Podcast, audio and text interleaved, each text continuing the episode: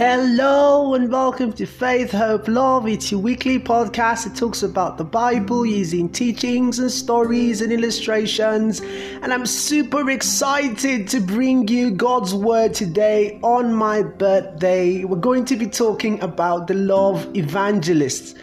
While Jesus was alive, he made a profound statement whose relevance I think is still valid till date.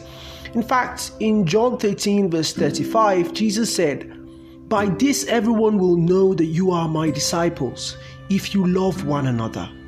Notice he didn't say by power, he said, but by love will people know that you are his disciples.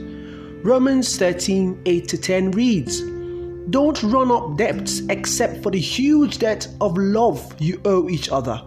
When you love others, you complete what the law has been after all along.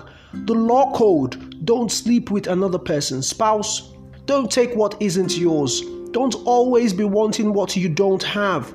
And any other don't you can think of finally adds up to this love other people as well as you do yourself.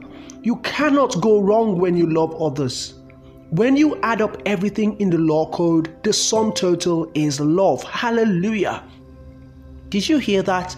Remember that you're not supposed to trouble yourself about things, right? You're not supposed to trouble yourself about do's and don'ts. Just focus on loving. Friends, we are the love evangelists, and our lives are supposed to show forth love. In John 4 78, it tells us, Dear friends, let us love one another, for love comes from God. Everyone who loves has been born of God and knows God. Whoever does not love does not know God, because God is love. Some of you owe your dad, your mom, your boss, and even your enemies love. Yes, I mean your enemies. Because Matthew 5 43 to 45 says, You have heard that it was said, Love your neighbor and hate your enemies. But I tell you, love your enemies and pray for those who persecute you, that you may be sons of your Father in heaven. Wow.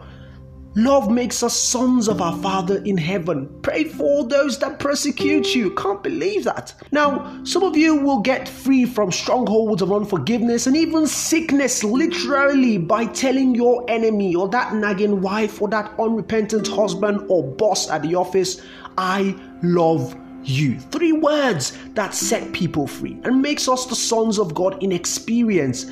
And so, from me to you on this special birthday edition, I love you all. I really do. Remember, 1 Corinthians 13, verse 13 says, But for right now, until that completeness, we have three things to do to lead us towards that consummation trust steadily in God, hope unswervingly love extravagantly. And the best of the three is love.